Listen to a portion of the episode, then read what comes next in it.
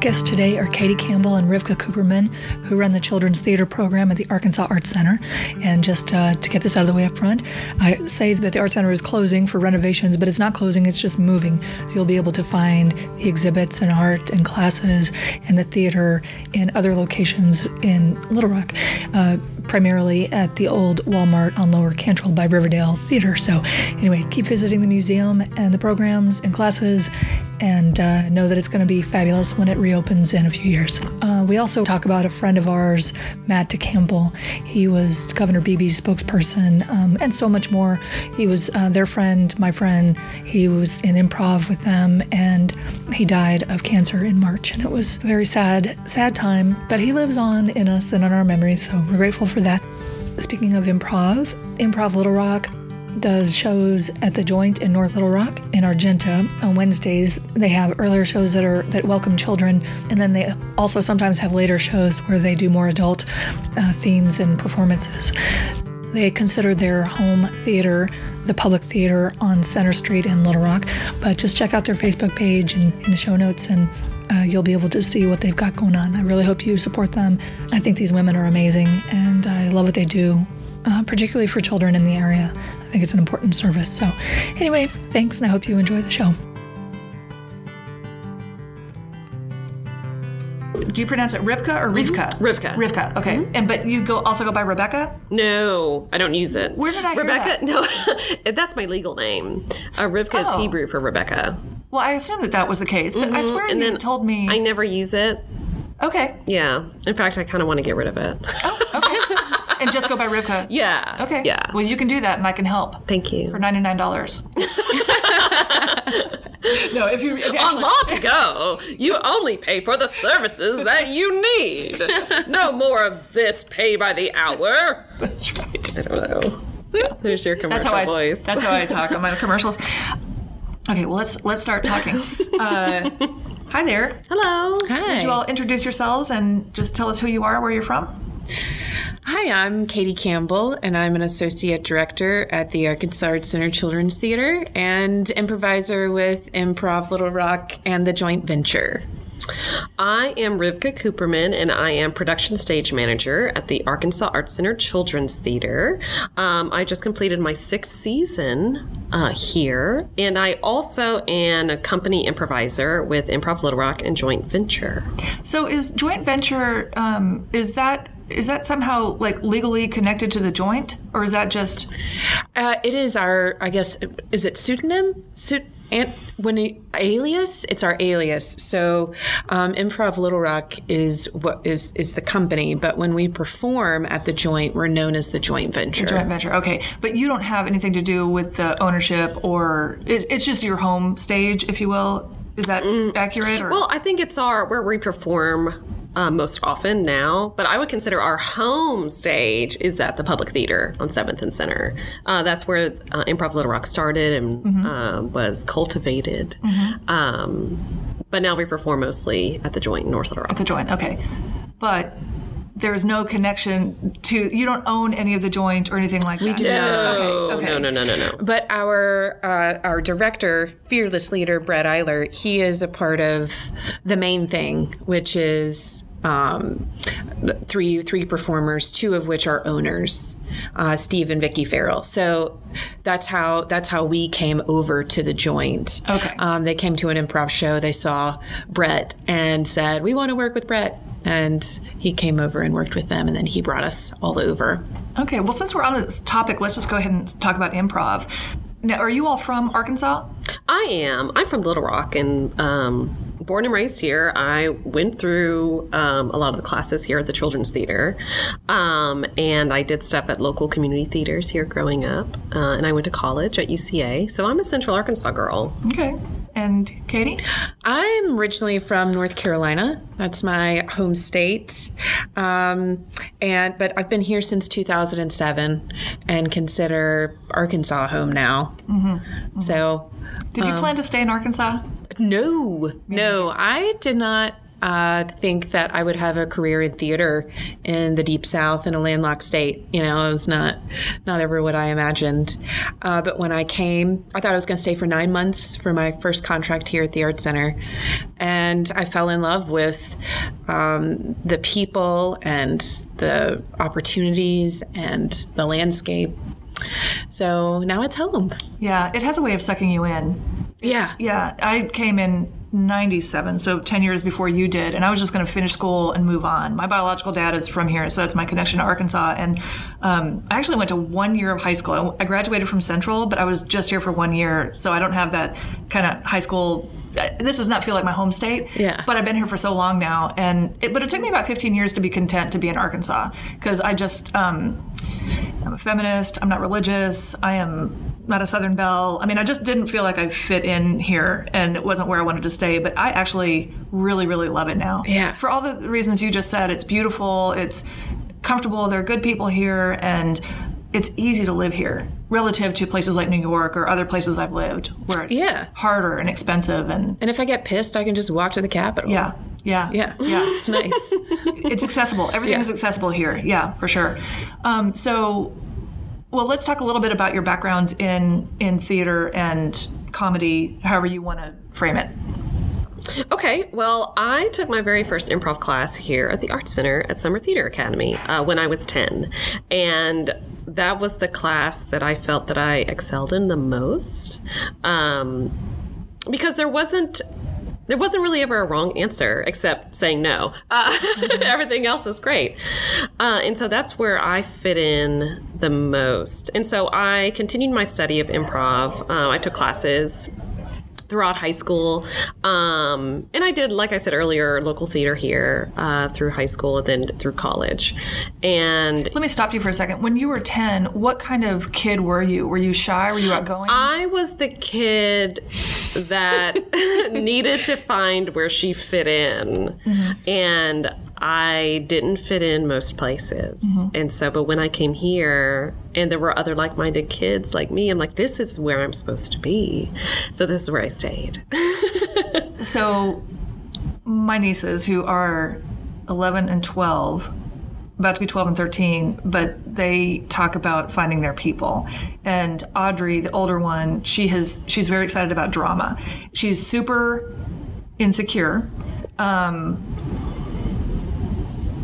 and outgoing and weird at the same time. I don't know. It's kind of a, a bizarre thing. I've always thought that she should try acting. Um, and but she talks about just trying to find people who she feels comfortable with. And, and is that is that kind of what you're talking about? Absolutely. And the thing is, is that I, I never considered my, I still don't consider myself an actor. I hate memorizing things. I think it's hard.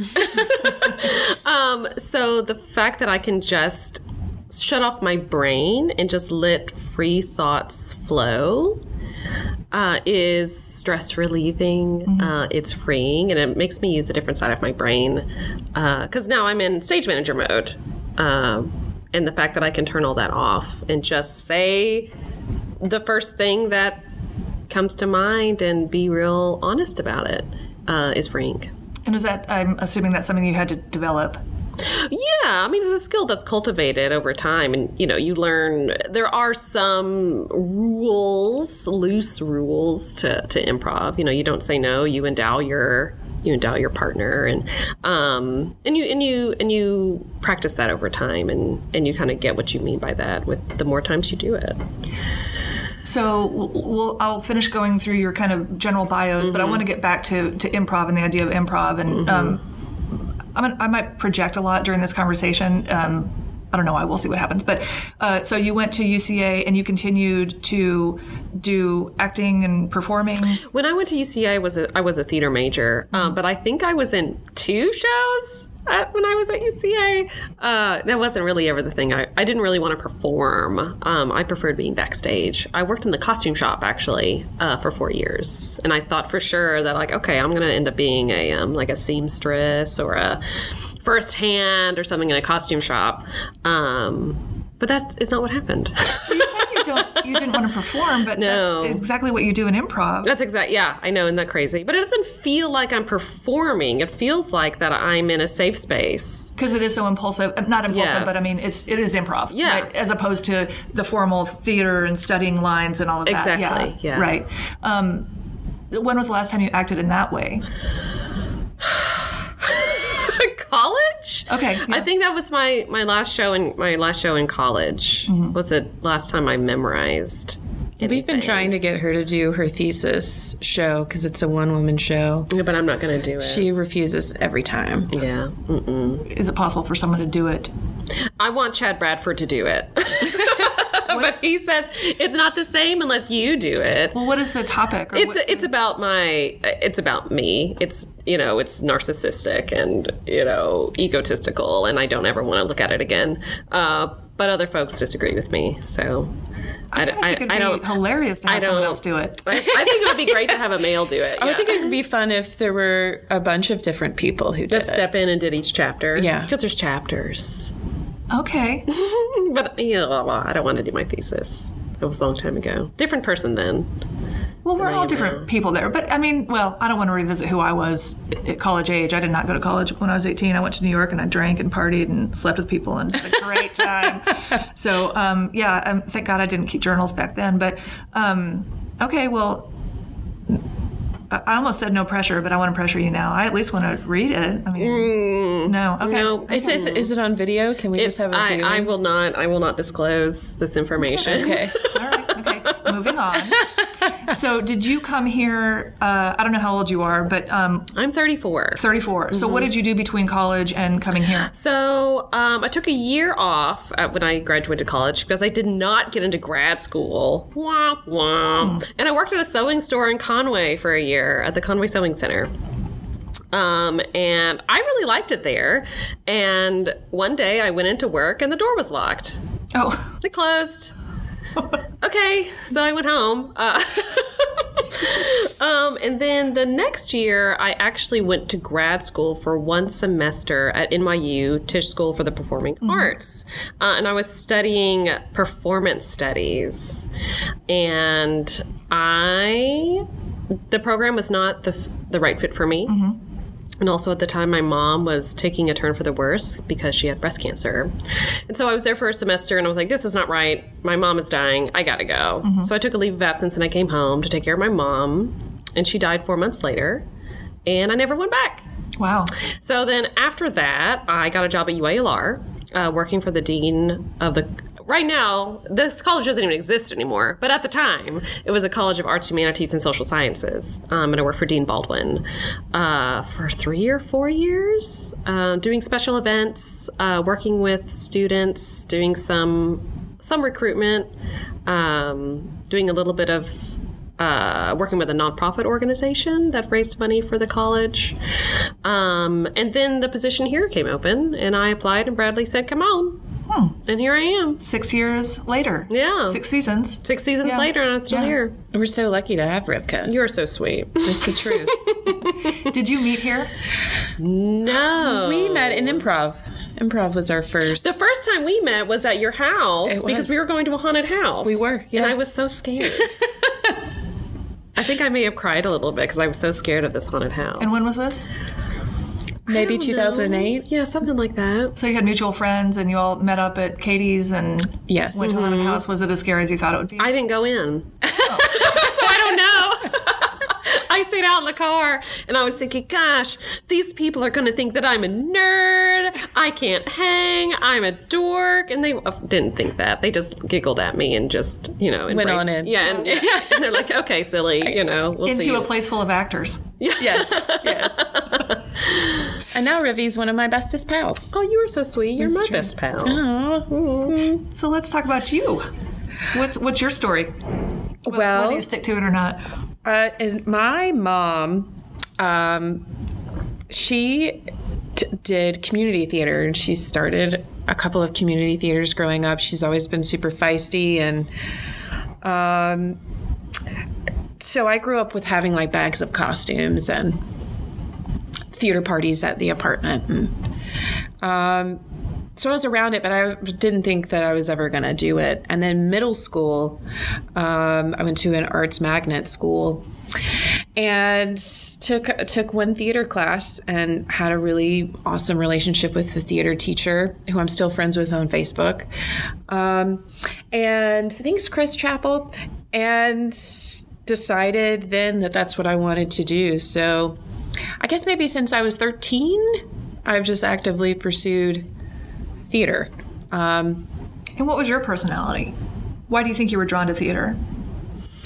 I was uh, there. Well, my dad died when I was younger, and we did a lot of moving, and so it. And then my brother passed away when I was fifteen, so there was just a lot of upheaval and trauma and. Um, doing theater was a way to really connect with a group of people mm. and have a sense of community and have a sense of family no matter where you were or where I was. So um, it was a way to be a part of something bigger mm-hmm. and occupy time. Mm-hmm. that, yeah, that, that hurts my heart to hear that. How traumatic that was. That must have been horrible. Yeah, they were. They were. That was. That was some. Which I think was one of the reasons why I love doing theater for young audiences, is because I was a young person doing theater when life was an upheaval, and I knew how important it was and how in that space I was respected as a young person and I felt that I had a voice and had agency and I think because of those traumatic events you know I I have a direct connection to what it feels like to be six or what it feels like to be 15. So those are the ages that I'm most drawn to are, you know, teens who are still trying to figure out who they are and but have a strong voice and and feel like they're yelling into the void or um, you know, to be a young person and have something happen. Um, and the world just continues. You know, it doesn't stop because something's mm-hmm. gone wrong. So, and and I think the theater is a place to be witness to events and things that have happened that are similar to and also be witness to those the things that are different from and be able to share whether or not you've gone through something or not share with other people that experience so it's um, I just really believe in the magic of theater, whether it's scripted or unscripted.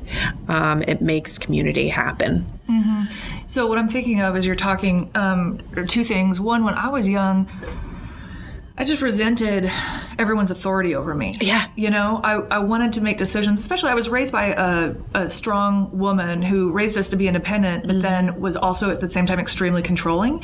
And that was a real problem. Um, and so I felt like I had no agency. And so that whatever you just said makes me think of that. And, and when you talked about, um, I can't remember exactly the word you used, but uh, basically respecting children and their experiences and, and where they are in the world. Um, I think about that a lot right now in our politics, but also um, I don't know a lot about the education system I don't have kids, but I'm I kind of vaguely pay attention to Little Rock School District, and I always think, is anyone asking the kids what their experience is? You know, and and so is there a way to uh, kind of scale? How we give these kids agency and um, a community in something like the theater more broadly you do not have to have an answer. yeah, but do you know what I'm trying I to do. I do, I do. and I think um, we have a term in, in theater for young audiences. It's called the gatekeeper um, because children don't buy tickets, parents do, or guardians do, or teachers do. And those are the gatekeepers to the theatrical experience. And I feel like um, that there are gatekeepers to the way in which children can experience the world, and that's their parents or their guardians or their teachers, and the there that's really wrapped up in power. Mm-hmm. I you are younger than me, therefore I have more power over you, or I'm an authority, or um, so releasing that need to be in control is really difficult for adults to do. Mm-hmm. And I think part of that answering that question, how do you give a child agency, is to relinquish your control over the child. And that's really difficult for adults to do. That's not the way we've been told um, how to think as an adult. What do you think, Ribby? Um, I think that I agree. Um, and something that we do here at the Children's Theater is whenever we have kids in shows, um, we tell the parents it's a closed rehearsal. Um, you know, parents are welcome to wait in the lower lobby if they like, but their students are back there with us, um, which I think allows them a bit of that agency that we both touched on um, to explore on their own, try new things, and fail uh, without anyone around to protect them. Um, so we create that safe space here. Um, and sometimes it's hard for parents to let go, and sometimes they're not fans of letting their their eight year old, you know, walk backstage by themselves. But uh, by the end of the process, they tell us we're so thankful because my kiddo has a bit more independence, some more confidence and ownership of uh, what they're doing. And thank you for making me let go, even if it's just for that two hours. Right. Yeah. I am highly critical of helicopter parents I just think it's bad for kids. And um, you know, I have lots of good friends who who are well-meaning parents. But they're doing too much for their kids that their kids need to be figuring out on their own.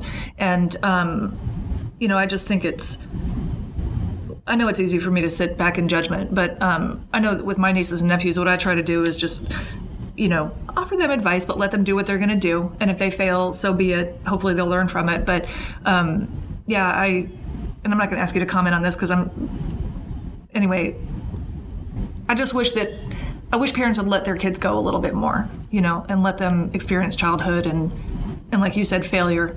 That's so important. And you know, something that I take pride in is that we create a safe space for parents to feel a bit more confident on letting their student go, even if it's just for an hour or 2 for rehearsal. Um, they know they're with experienced adults, um, and we've been doing this for years. Um, Yeah, we view you know children are fully formed human beings. They're not just future human beings. They they are their own human beings, and we speak to them. I think a lot of at least I watch adults forget how to speak to a child, and that just speak in the way that you want to be spoken to. Mm-hmm.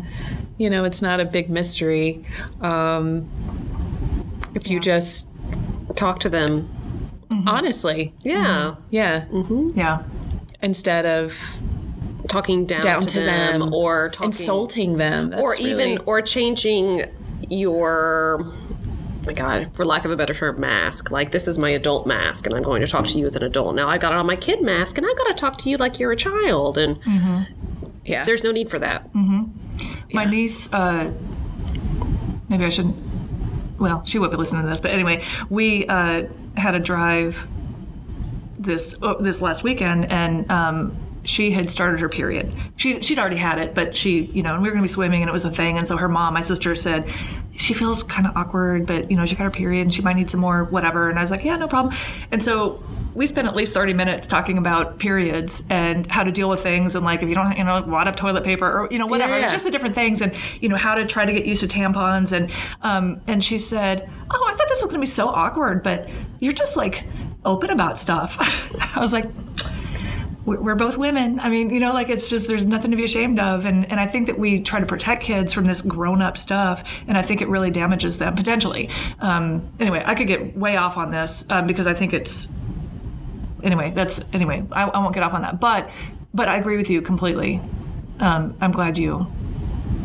I'm glad that's your philosophy. yeah. I don't know. I don't know. I don't know how to end this, but anyway. Uh, so uh, while we're still talking about the theater, um, tell me about baby play. The baby play. Uh, well, um, the baby play, which we affectionately call, in in in the world of theater for young audiences. It's called Theater for the Very Young, and it's for uh, children that are just born, all the way through um, usually five to six years of age. So uh, prior to um, being able to take them to sit down for an hour, um, if you wouldn't take them to the movie, then you probably wouldn't bring them to the theater. So there's a new trend um, to to make plays for the very young. And that some of them are really interesting and bizarre, um, especially in European models. There's one where, um, like, this person is born out of a giant balloon womb and um, just sits there and like imitates the babies the whole time.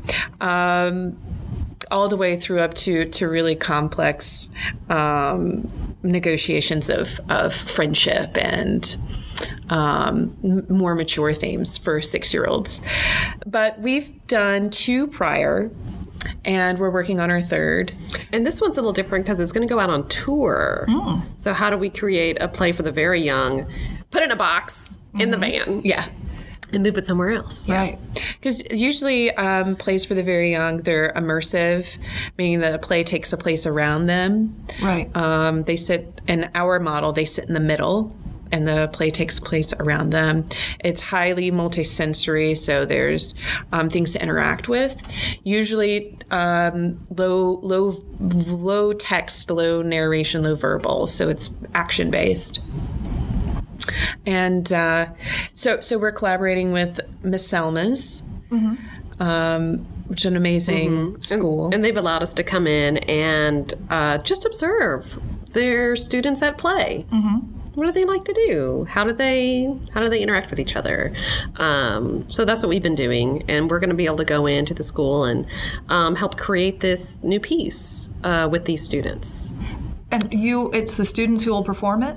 no, we will. You will, okay. Yeah. But you know, since they are the audience, um, But your but your children's theater students will not be performing. it. No. It's not just- this particular okay. one uh, because we have to go on tour. We have to go on state, so we need folks that, Adults. adults that are available and can drive. Uh, Yes, yes. uh, but they've been so generous and gracious to allow us into their classrooms and to talk to their teachers about what do these what is this age group uh, what do they do? How do they think? What do they like? Um, because it's a real challenge. You know we make theater for young audiences. So we we have a great respect for young people. We um, uh, you know we really try to represent and give them provide an experience for them not from our lens but through their lens. So by having them as co uh, Collaborators. collaborators and co-creators of the work um, it kind of helps put us in that realm to remind us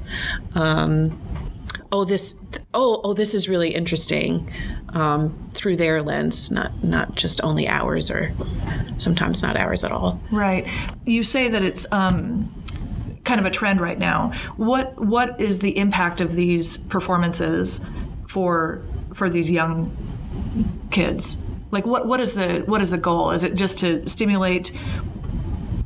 I don't it's art for art's sake. Yeah, it's okay. art for art's sake for young people that, um, you know, that it does not have to be a moral or um, a learning standard associated with it. This can be an experience for a young person and their family to experience together. And that it's art for art's sake. Of course, there's going to be standards attached to it. Um, art isn't neutral.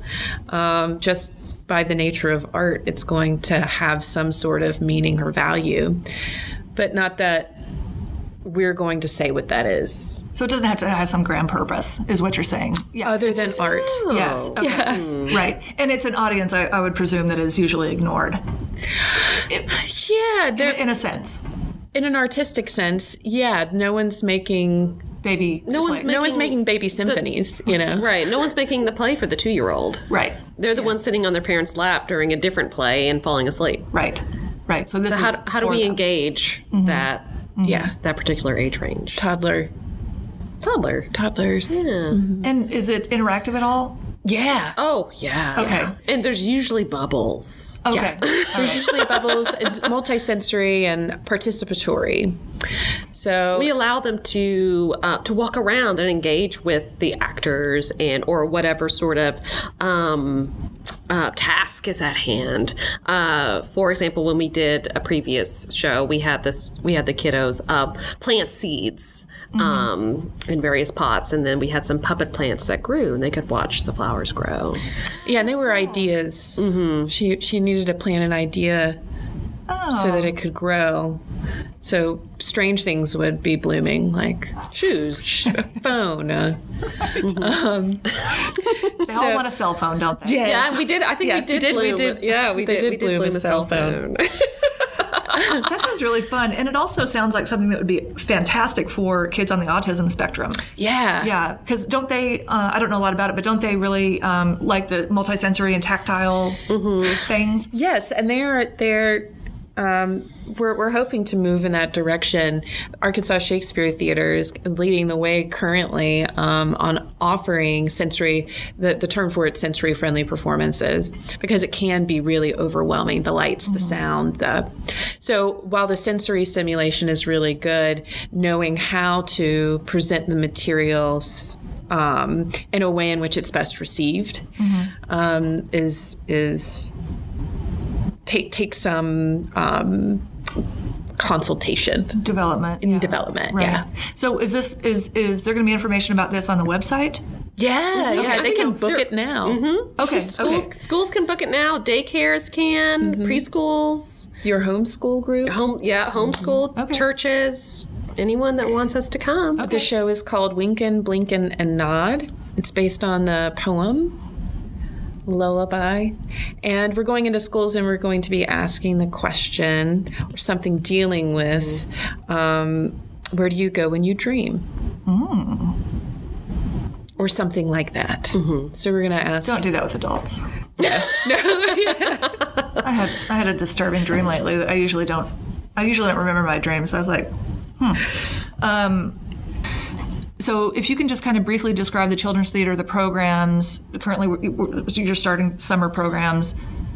So, uh, what we're doing right now uh, is we are about to start our two summer programs Junior Arts Academy and Summer Theater Academy. Uh, Junior Arts Academy is the first two weeks of June, and half the day they spend in visual art, and the other half of the day they spend in performance art.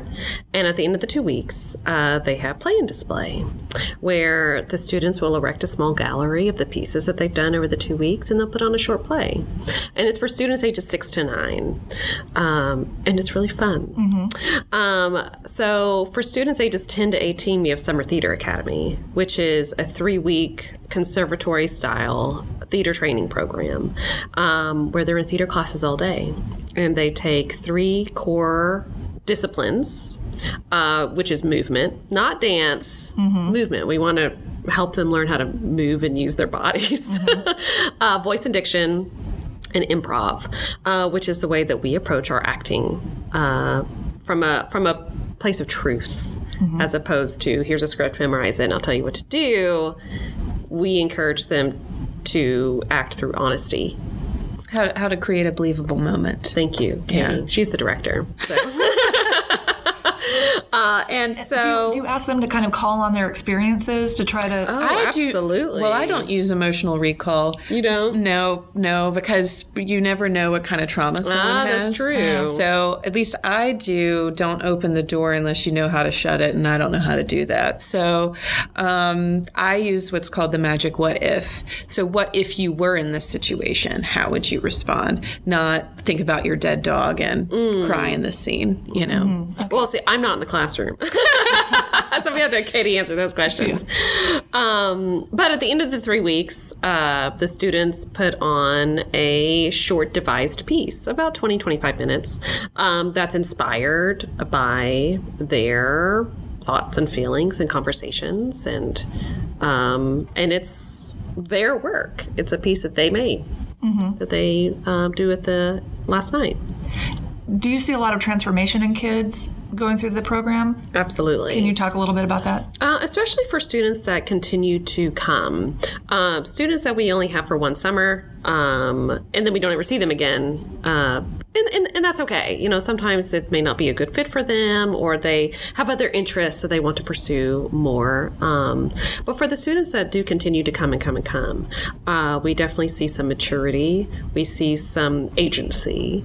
Uh, we see them be brave um, and take risks. Um, which for me is really important. Um, and also just making informed decisions um, as opposed to acting on impulse.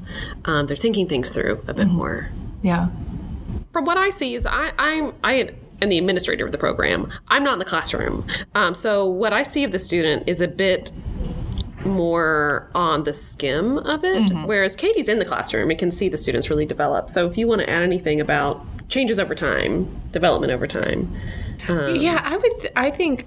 I think one of the things about STA that's remarkable is a sense of community and a sense of place that a student feels over time, and that th- their first year they're kind of trying to understand what's going on, but by the end of that first year, there's usually a great sense of place. And then when they come back year after year, they're making space for others to come in. So that there there's a great deal of camaraderie amongst the students and in that they can make art together because I think it's that fellowship that has to come first before they can feel safe to to to make art and to express themselves. So I think that's one of the most remarkable things and then they they grow into examples of of of how to make a safe space, mm-hmm. which is really nice mm-hmm. to see. Mm-hmm. One of the questions I wanted to ask is um, Do you feel like working with kids, I'm going to say, helps keep you young? You're both young, but um, well, it depends on the day. Some days I don't feel young. yeah. Do you, do you feel, what, what do you think the effect of working on kids has on you in your lives? I think it helps me try to stay engaged with what god for the lack of a better term what's cool and usually when i find out what's cool it's not cool anymore Right. um, but staying relevant in the time and what are kids using for uh, you know technology platforms um, how do they speak to each other uh, which changes over time and so i have to keep up with that um, so the older i get and I try to stay cool, I'm not cool. You know, like I feel like that, you know, that I'm trying to be the cool mom, but I'm not cool at all. all. Right. Uh, so that's it for me. I think. What do you think, Katie? I feel like it's such um, such a mutual exchange. Like they they are equal participant teachers to me as I may be to them, and that I'm learning every every interaction I'm learning. So I feel like it's just an equal exchange. Mm-hmm. Um, Like they're your colleagues. yeah, that's kind of weird to say. Yeah. But yes, yeah, they and selfishly they teach me more about myself than you know my adult interactions. Mm-hmm. Um, because they're more honest? I yes, yeah, they're more honest and Maybe less guarded. Is that? Less guarded and how they how I respond to them says a lot about me in mm-hmm. that moment, mm-hmm. you know. Um, or how, how how handling a situation says says something about how do I stand in the values that I truly believe in when stuff goes awry, mm-hmm. you know, rather than just sit down, Right. Right. stop hitting each other, you know. You know. So- and, oh, go ahead. No, no, no, that was it. Well, That I was was going to say, like, as I'm learning how they think and interact with each, with each other, I'm also learning what things haven't changed. Um, which is how how to how to speak, which we, we talked a little bit about this earlier, but how to speak to students. That hasn't changed. You talk to them like they're people. Um, how to, if a student's having a bad day, um, what are the things that help the student? Um, and that that's kind of stuff hasn't changed. Um, so it strengthens the core the core values of how to interact um, and engage and learn with them, but also have to adapt in how they talk and uh, what they what the, what what is important to them now. Yeah. If that makes sense. It does. It does. Okay. Yeah. And Armadillo Rodeo, which is a, a teen improv troupe that started here in 2007, um, but evolved to be independent of any of any company. So it's just within itself. But many of the students in Armadillo Rodeo do also attend the academy. Yeah, they've come through STA, or, or some of them have been through Junior Arts STA into Armadillo Rodeo. Um, and that's for any Central High School student. And they spend, it's Sunday mornings from 10 to 1. And uh, every month they perform two shows. And then at the end, all the money from their performances goes towards a trip to Chicago where they see um, shows and I, that's what i call church that's my church is every sunday going um, to, to laugh with these kids who teach me about improv and teach me about being a human and And just to clarify, you said Central High students. It's Central, Central Arkansas. Okay. not just. thank you for Yes, clarifying yeah. that So any Central Arkansas um, student would they have to be a rising Eighth. eighth grader to qualify? And and that is an independent um, program. yes yeah Are you teachers? Katie is the director. i'm Okay, the so- coach yep Mhm. Okay. And then are you involved in that? Um, if she needs a sub, um, I'm happy to sub. Okay.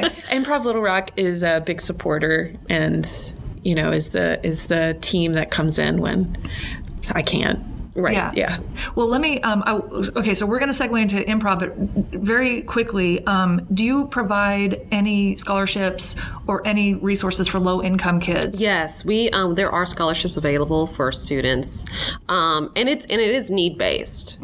And so and that's on the website. Mm-hmm. Information about that. Yes. Okay. So basically, once a student has been accepted into the program, that's when they can get a scholarship form. Okay. Okay. Oh, so you have to be accepted first, and then Yes, you have to audition Right. for the program, and then once you're accepted, then you can apply for a scholarship. okay.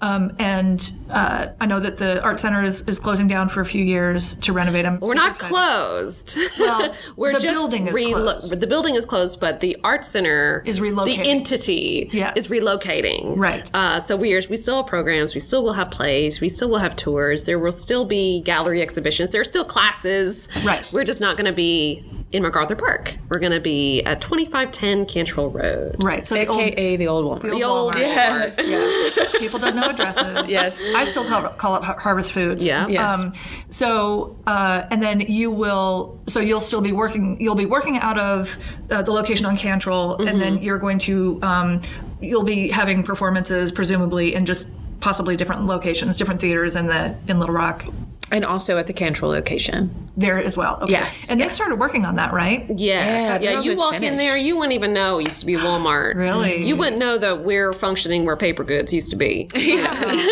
or administrative. cool. You would never guess that the deli um, is the break room. yeah You know. the gift shop is in the pharmacy That's right. yeah That's many people's gift shop. is the Yes, pharmacy. yep. Uh, Jason and I, you know, we live three blocks from here, and we, when we go to Northwest Arkansas, we make a point to go to Crystal Bridges, but we don't walk three fucking blocks to get to the Arkansas Art Center. You know, we did recently, though. We're we're doing it, but what is it? Is it just that it's when it's in your own town, you always think you're going to get there? Like, do you do you ever talk to people about this? Um, I think about it within myself, you know, because I also, when I go to Northwest Arkansas, want to go to Crystal Bridges. Um, so I think maybe when it's in your hometown, you take it for granted. It's always there. Like I rarely go to the to the Clinton Center, Right. but it's down the road, and there's amazing exhibitions that come through there. But yet I I rarely go. Yeah, we're trying to be tourists in our own town more um, because there is, especially having Airbnb, people love Little Rock, and we always tell them to go to the art center. And um, Thank you. Yes, I'll, I mean, and we say it's free; you can just go, you know. And so, um, but yeah, I don't know what it is about that. I think I think Crystal Bridges too um, is pretty innovative, and so that that it has an innovative space. It seems to have a real fresh take on uh, presenting art. You know, it's got cutting edge everything.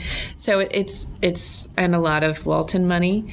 So it it has a lot of things. Um, kind of making it stand out in our consciousness mm-hmm. in a way that I don't think the art center yet is. I think with the new renovation, It will give some new life. yeah, Yeah. To the space. Yeah, it looks. The plans look spectacular. Yeah, they It do. looks Oh, I can't cool. wait. Yeah. Well, I'll tell you. When Jason and I came to look at the Delta exhibit, I my favorite part of our our visit was the the children's art from the school. Oh yeah, yeah, yeah. YAA. Yeah. yeah, amazing, amazing. arts artists. Yeah. So, um, yeah, it's a. And they even have an award ceremony for the young arts artists that are here. It's here in the lecture hall. Oh, see, all right, I'm gonna have to start paying better attention. um, okay, well, so let's let's move into improv. Um, you all met at a friend's or at your house, but, Yeah. but were you were you were you when did you get involved with the local improv group? I don't know. Just tell me how that all happened.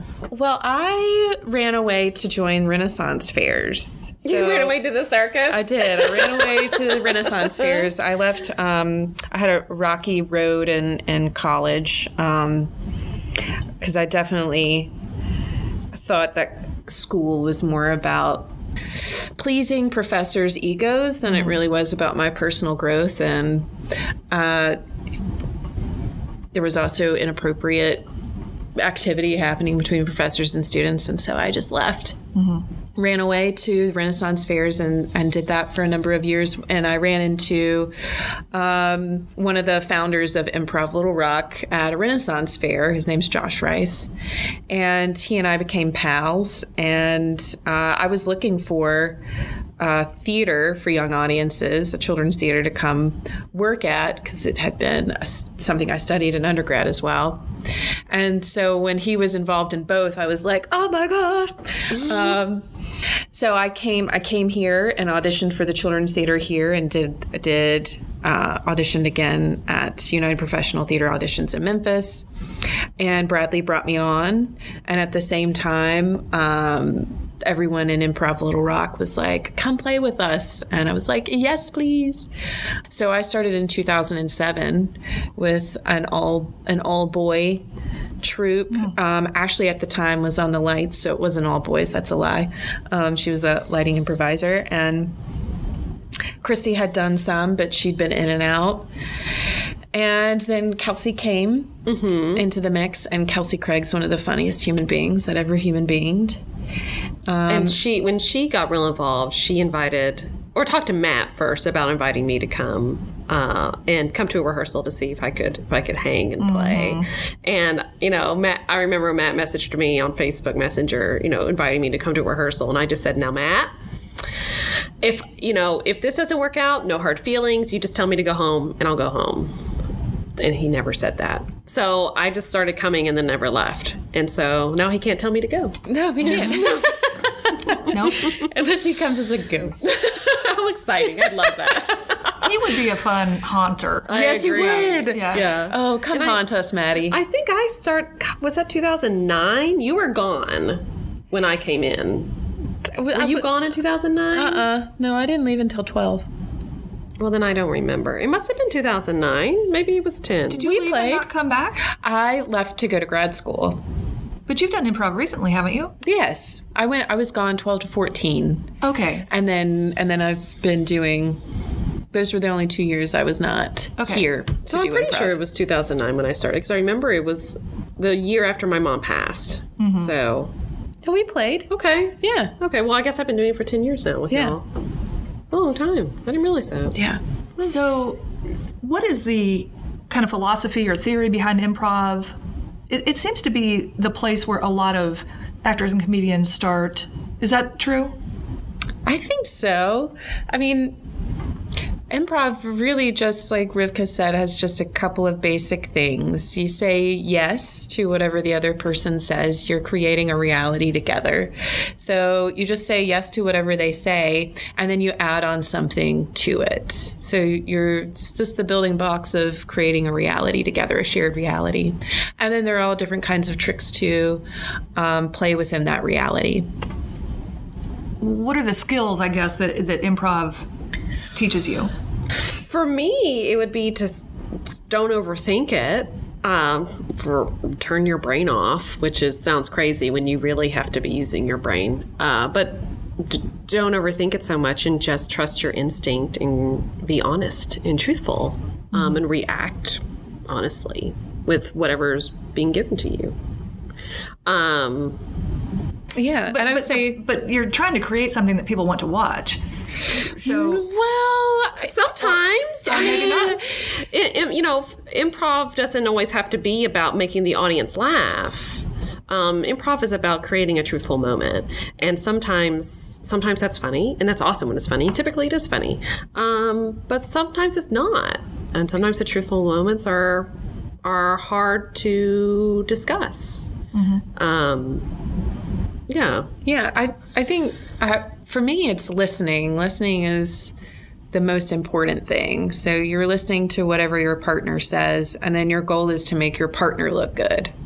So you can make your partner look good by um, giving them information about whatever it is of, of the situation, the world that you're in. So, some information about who they are, where they are, and what you're emotionally doing together. So, um, you just keep that exchange going, and hopefully, within that exchange, uh, it is watchable. But the goal is never to um, make the audience laugh. The goal is never to be funny. Um, the goal is to really invest in your partner and be honest. be honest and do good scene work. And from that good scene work makes the audience laugh. Or shocked, Or shocked. or grossed out. yeah, Yeah. whatever, whatever it is. Yeah. Okay. it makes the audience react in some sort of way. Yeah. Huh. So why do you think that I'm associating so much with comedy? Because that's how it's portrayed on television, you know, like with Whose Line Is It Anyway? And that's typically the improv that it happens. It's It tends to be funny, but it doesn't have to be. Th- That was the first time I'd ever seen improv. I think uh, that's my first conscious memory of it, and I, I just remember watching and thinking, they're just doing this like this isn't planned. This is not scripted. Like I could not believe the things that they were doing. I just I just didn't believe that that was a thing, and so it's incredible to me. And um, going back to Matt, you know, so he was the governor's spokesperson, and I was the Supreme Court spokesperson, and um, and we were friends somehow before then. I don't even remember, but. Um, and I was always so impressed. He's obviously a smart guy, or he was a smart guy, but he just everything just rolled off his tongue perfectly, you know. And I was always so jealous of that. Yeah. And But we got to see the imperfections. okay, tell me what they were. Um, you know, so one of the things that Matt and I used to, what we used to love to do is break up on stage. Uh, we would be this couple and some sort of conflict happened and we would just break up and just seeing his raw emotion in those moments. Um, he would say some questionable things sometimes, you know, but were always really delightful and um, created a lot of really great reactions for me. Uh, so that was always fun. Yeah, he did not want to. He was he was a little trepidatious about new ideas at first. Uh, one of which was singing, and he was not he was not about the singing games um, at the beginning, and then. Uh, you know, as years went on, he's like karaoke king. You know, he's so Yeah. um, he, he's he started off maybe a, a little he he was very reticent to look the fool at first and then he was the first one to give it a go Yeah. um, as time went on I don't feel like I ever really knew Matt. You know, even though I knew him for a long time, um, I wouldn't say we were close friends, but I could call on him anytime I needed to, and we would have lunch or you know whatever. And, and I really, his death was um, horrible. I'm not going to cry right now. I wasn't ready for it. We talked about this before. But I never really felt like I knew him because there was always something that felt like um, not that he was insincere. I don't really know how to describe it. I don't know. Maybe it was just my maybe it was my perception of him. You know that he, uh, not that he had his shit together all the time, but um, I always thought of him as a performer in every context because I was usually with him in public. I don't really know if I'm going anywhere with this. I'm just He, yeah, he yeah. had his spokesperson pants He on did, a lot. yeah, yeah, he had yeah. his PR pants on. Yeah. And he was extremely private. yes. And Even even, with with, us, us, and we're his family. Yeah. Yeah. Yeah. yeah, yeah, that's right. I do feel like he was private. Yeah.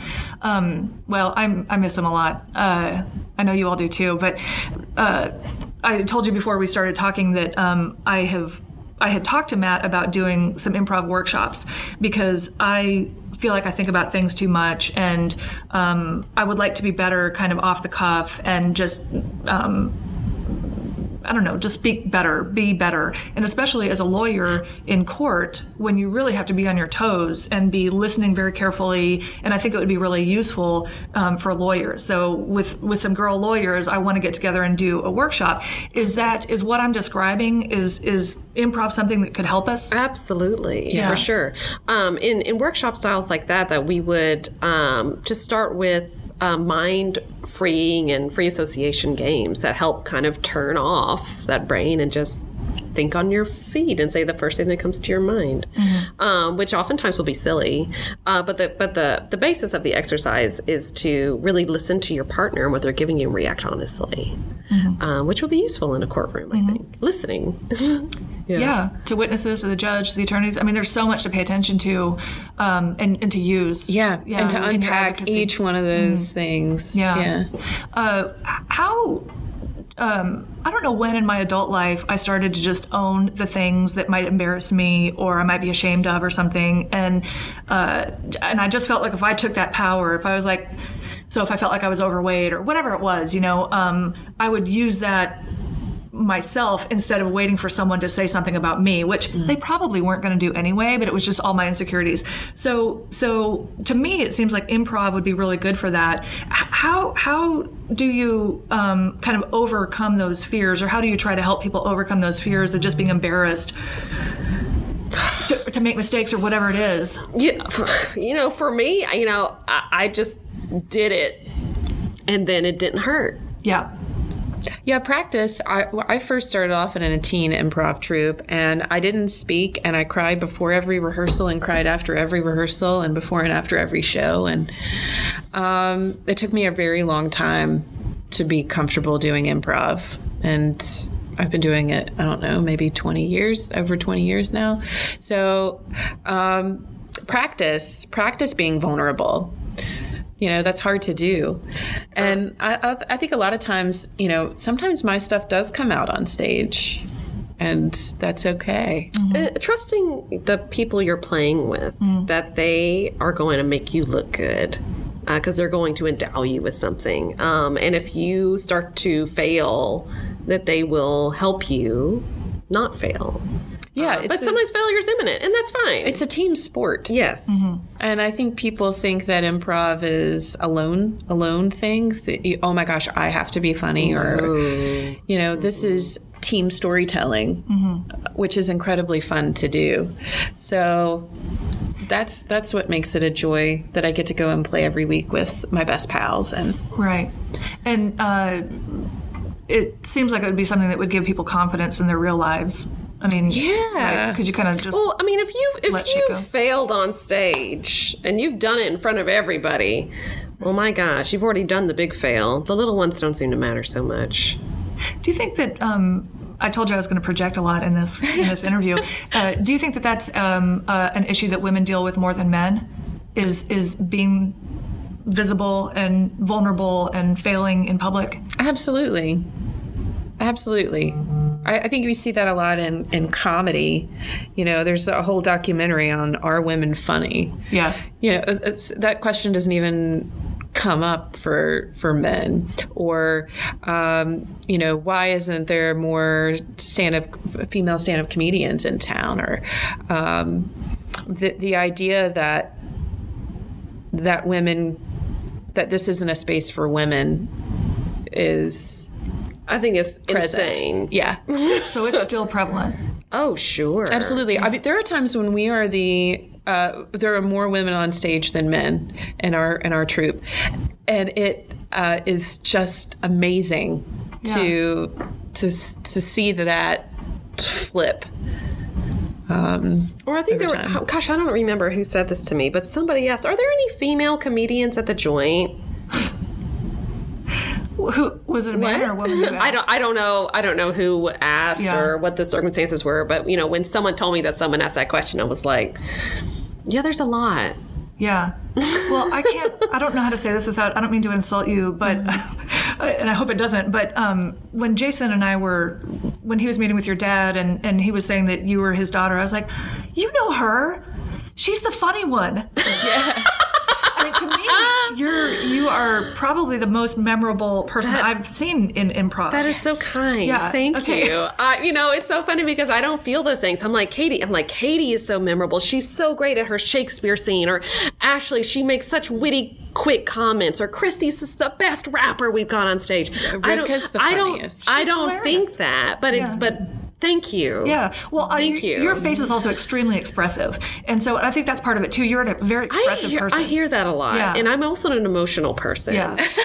so you know I, I will cry at the drop of a hat you know it's Yeah. you know but i you know over time i've learned to not lose my lose my shit so quickly Uh, Yeah, yeah. but on the other hand of that being so emotional helps me really be expressive Mm-hmm. um, and i can't it's hard for me to hide my feelings Yeah. I was even I was looking through a whole bunch of old stuff just recently, and I found my first grade report card. And even the teacher said, Rivka has needs to, or she has problems controlling her emotions. Something we're working on, you know. so this isn't a new thing. Yeah. Well, and back to the the sexism. I mean, we're not supposed to be, even though we're known as emotional beings, right? We're not supposed to be hysterical. Emotional. No, and it, like like I'm learning it. We're still trying to cram it in. Be professionals. Don't get so upset. Don't take things so personally. Um, take criticism better. Yeah. all those things instead instead of just you know feeling what I feel because cry, you can't cry in a meeting. Right. That's when I'm when I'm really mad. I cry. Cry, me too. Yes. Oh, my god, so I- frustrating. I, do too. And we've had, you know, um, there's been some behavior that we've witnessed by uh, some some some menfolk um, that you know, Rivka and I have looked at each other and said, if we ever behaved that way, uh, it, it would not it would not be allowed. You know that that person is passionate, Oh yeah, right. they, but we but we um, cannot control ourselves. yeah, Right. we're unreasonable. Yes. right. Yeah, That's. I mean, in we're a bitch. Yeah. Yeah. yes, that's right. Mm-hmm. And I am a bitch. I mean, like, I'm just like I, I have kind of a Yankee sensibility, and um, I have I have found for sure that.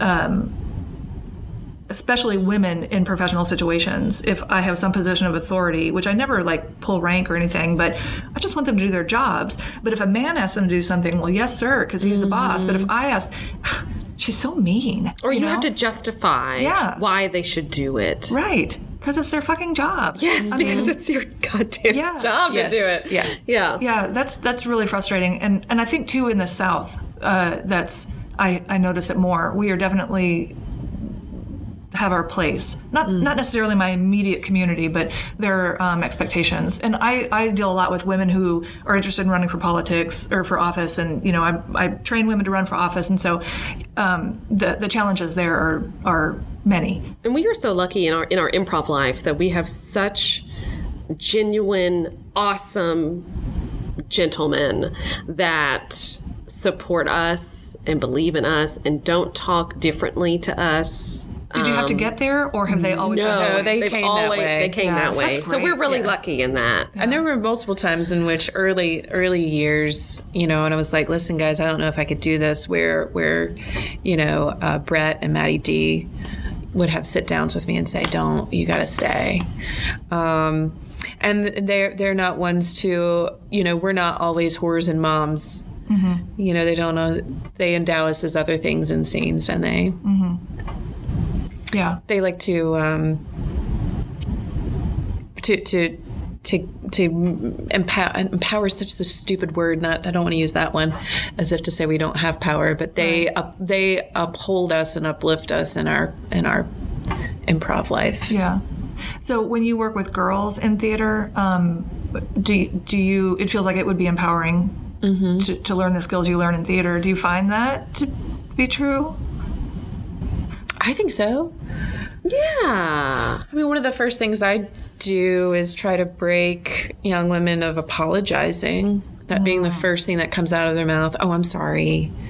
You know, when they're given direction or they're saying an idea. Um, mm-hmm. Because I think often words are, are kind of the first flags of some something that's going on internally. I, I recently interviewed a woman who said she was sorry for things that she didn't do, like, like for something I did. You know, like that's okay. I'm the one who bumped the table, or you know, whatever it was. And it was like, God, you got to stop that. Um, and so, and I hope she does. Um, so, so what is the kind of improv schedule if people want to see you? Uh, we perform every Wednesday at the Joint in North Little Rock. Um, I think it's 301 Main Street. I think it's, uh, it's next to Cregeen's. Um, I think it's 301. Sure. But anyways, uh, we perform every Wednesday at eight o'clock, and it's eight dollars. And there's always drink specials. Um, and we perform usually for about an hour, fifteen hour 30 is the typical length of a show. Uh, so you won't be out past 10 on a school night, um, and it's a lot of fun. Um, And since we make it up, it's a different show each week. different show every week. And the last Saturday of every month, we have our late night show. Which starts at ten thirty and it's pay what you can, and that's when we try our new formats or and new ideas, uh, and that one's for adults because it's at ten thirty on a Saturday night. Come on now. So young people can come. It's not a 21 and over. on Wednesdays, It is not. it, anyone, Okay. any, yeah, you're anyone can welcome. Do you do many kids come? uh, no. Some teenagers, but they're like sixteen plus. Mm-hmm, they're the mm-hmm. teenagers that can drive that can come. Mm-hmm.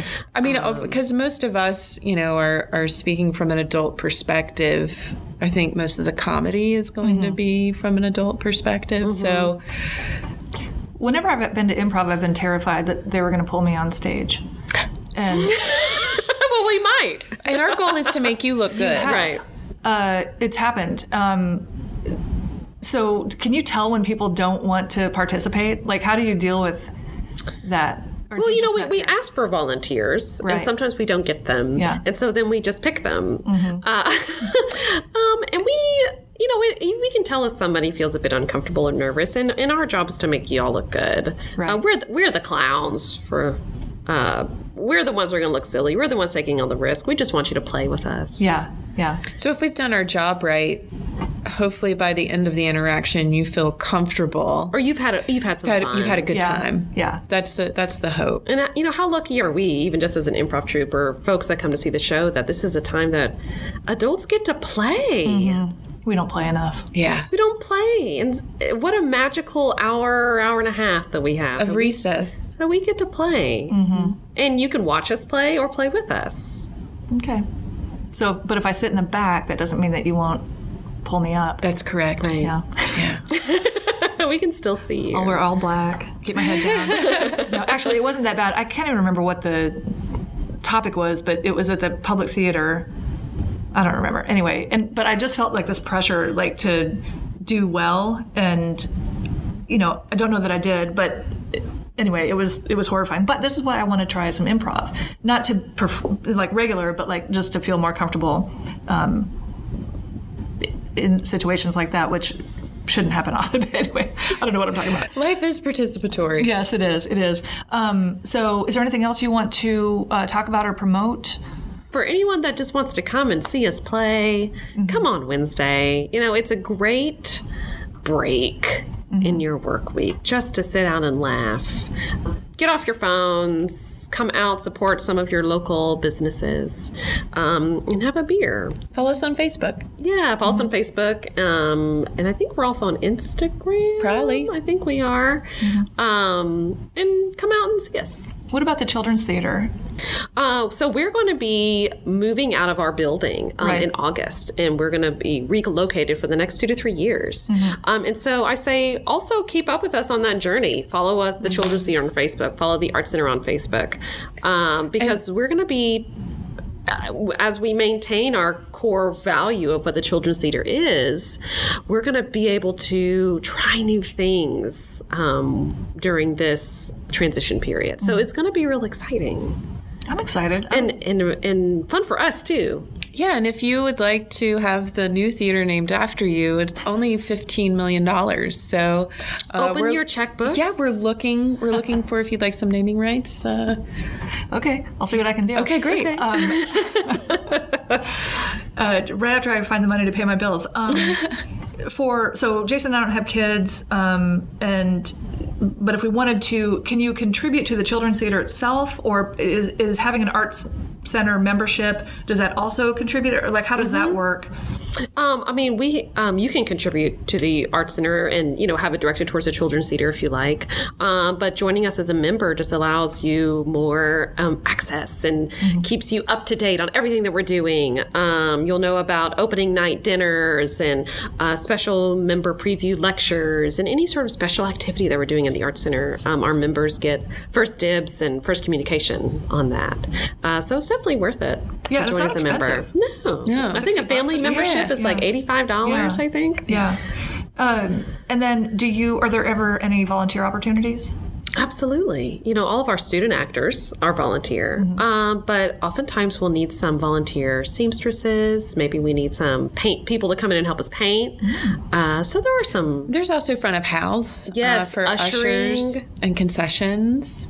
Um, and if you usher or work concessions, you can see the show for free. And how do you how do you sign up for things like that? Or, You can do that on the website. okay, and so if you need people to come help paint, I mean, do you? There's uh, there's a volunteer form on our website that you can fill out and submit. Like these are the things I'd like to do. Okay, and, then then if let something comes up, then you'll put the mail out out Absolutely. or something. Okay. Yep. And just, you know, even if you don't have kids, you can Yeah. still come to the children's theater because it's for the young and for the young at heart. Yes. So it's for everybody. My so heart- please come. My heart doesn't feel young. my heart feels depressed. That's what I was. So when we started walking in, um, when I first got here, uh, just and this will be the last thing, but I tend to seek problems. I'm always trying to fix everything, and you know, I, I get real kind of bogged down in the the sadness in the world, you know, and the politics and all of that. So, do you ever think about does that does that plague you at all? And, and if it does, does comedy help? I, I think of you as, as comedians. I told Katie that before you came in, and so that's that's my my, my focus. But um, I don't really know what my question is. But I think everyone in Improv Little Rock deals with depression on some level. like I, Depression, anxiety, Yeah. uh, be emotional or whatever, whatever the whatever it is, going through some sort of chaos in, in your life, and I think all of us deal with that on some sort of level. Yeah, I think comedians are philosophers in a way, and you know we're we're all just trying to figure it out together. yeah, I like the way you put that because it does seem there. It, there does seem to be, and this is based on my survey of Marc Maron um, podcast interviewees. I have no idea, but there does seem to be a lot of in comedy and, and even in acting. Um, people who are dealing with things and, and using the art as a way to maybe work through life experiences or whatever is going on. Do you do you find that that is the case in your experience? Uh, for me, it allows me um, a break from the chaos. Doing improv specifically allows me a break from the chaos. Um, and so when I'm when I'm done doing with the show and the chaos starts to slowly trickle back in, and um, having that break from it allows me to look at it from a different perspective um, rather than constantly processing and going over the same things over and over and over again i take that break turn my brain off do something else come back to it and it sometimes it looks different and i can deal with it in a different way so it's my therapy Yeah. Yeah, I think. I, you know, I've only only ever been in the arts, so it all looks it all looks like family to me. Um, and so it's, I think anytime you're super close to someone, you see all of the. You get to see everything, which is wonderfully intimate. Which I think everyone is a little neurotic, you know. So I agree. Um, I don't know if people in the arts are more neurotic or that we're just more upfront about being neurotic. That's More expressive. yeah, yeah, You know, I, I've worked with Katie very closely for at least six years now. Um, and I can feel the moment she walks in the office how she's feeling that day. Because you know her so well. Because I know her so well, I can read her body language so well, and at some points we become synced. um, emotionally, sometimes synced. Um, and because I work with her at the Children's Theater, I also we work together at Improv. We spend a lot of our time together, and I feel very connected to you. Um, And I'm with you, really. so I can tell how she's doing the moment she walks in the door. yeah. That's Maybe, really, sometimes without even asking, with which seems kind of crazy. Yeah. Um, but when you know when you when you're when you you know I consider my improv folks my um, an extension of my family. Um, these are the people that I partner with to go through life.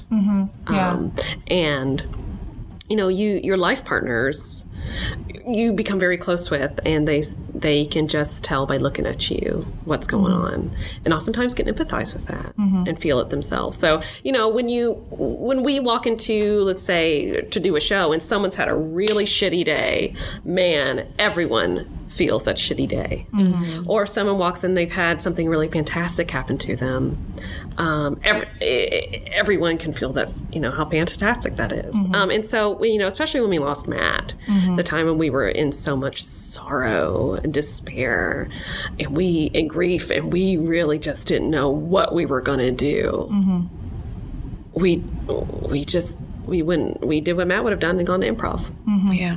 Yep. Uh, that's a really wonderful thing to have people like that in your life, isn't it? It's magic. Yeah. to very very Yeah. lucky people Yeah. That's what makes Arkansas home. Yeah, that's right.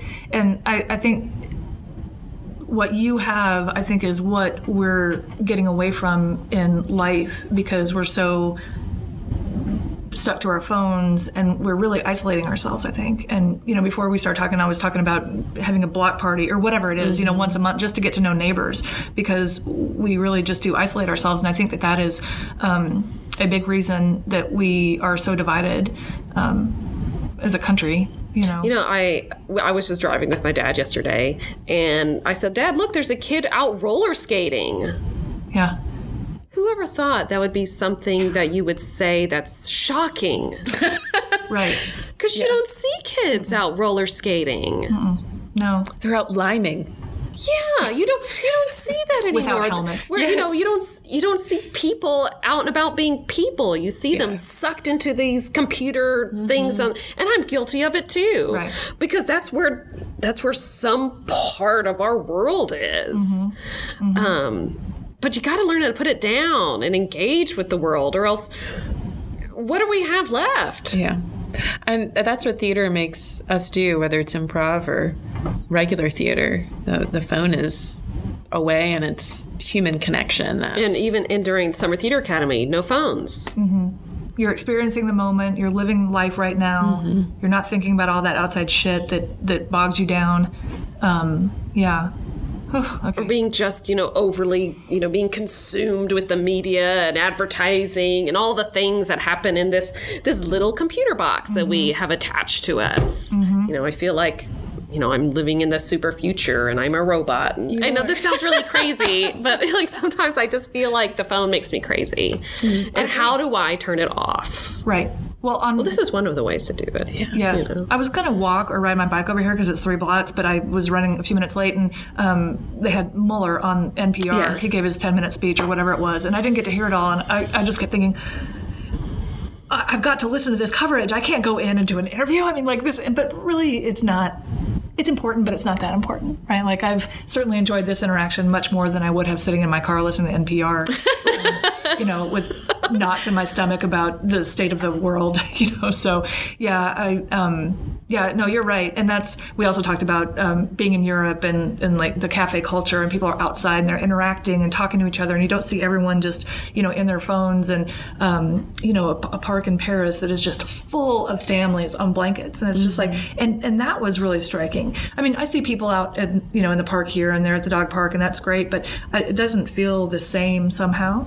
Um, not to say that Europe is doing it all right, but I mean, uh, it, it strikes me when I travel to other places and see how they live, and then I come back here and go right into my house and start to work on something, you know. And so, yeah, so we need to get out and watch children's theater and improv. Please. Please do. Okay, good. Come play with us. Yeah, and I also, um, and I'm, I swear I'm going to stop talking. I think one thing that people don't realize is the economic impact that the arts have on communities.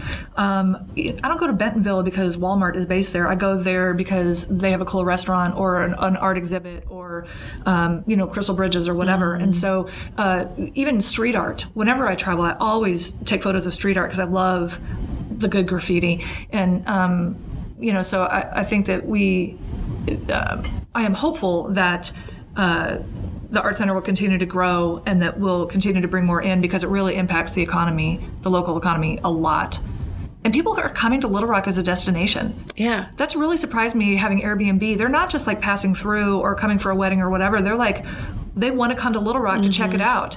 And I think that's great. And I want this to be a place where people want to stay, where people like you come and they don't leave, or you don't go off to New York or wherever. And, um, you know, my, I have a sister who's she's off at college now, and I really hope she comes back because she's a smarty pants and she's a feminist and she's an actor, you know, and I mean, just kind of all those fun things. So, We need as many of those as we can. yeah, yeah. She did go through the program. When did you start here? 2007? Right, and you said 06? No, I'm sorry. I you- started in 2013. 13, here. sorry. Adrian Owings?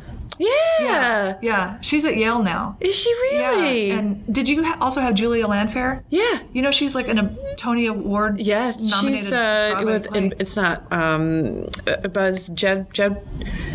What is that author's name? It's gonna kill me. But yes, yeah. yeah. Yeah. So Adrian's my half sister, and uh, we didn't grow up together. We don't. It's, it's complicated, but um, we're not complicated. Our family is complicated. Uh, She wasn't she in Ramona Quimby? yes. Yeah, Yes. and I was her Aunt B in, in Ramona Quimby. Okay, I came to that show. Yeah, awesome. Yeah, so she's apparently like touring with some singing group. Oh, good for for the next year. Like she, my dad, we, we have the same dad, and, and he was telling me that she, you know, one day she was complaining she wanted to do a gap year because she just wasn't she just wasn't having it. Just Yale, you know. And I'm like, okay.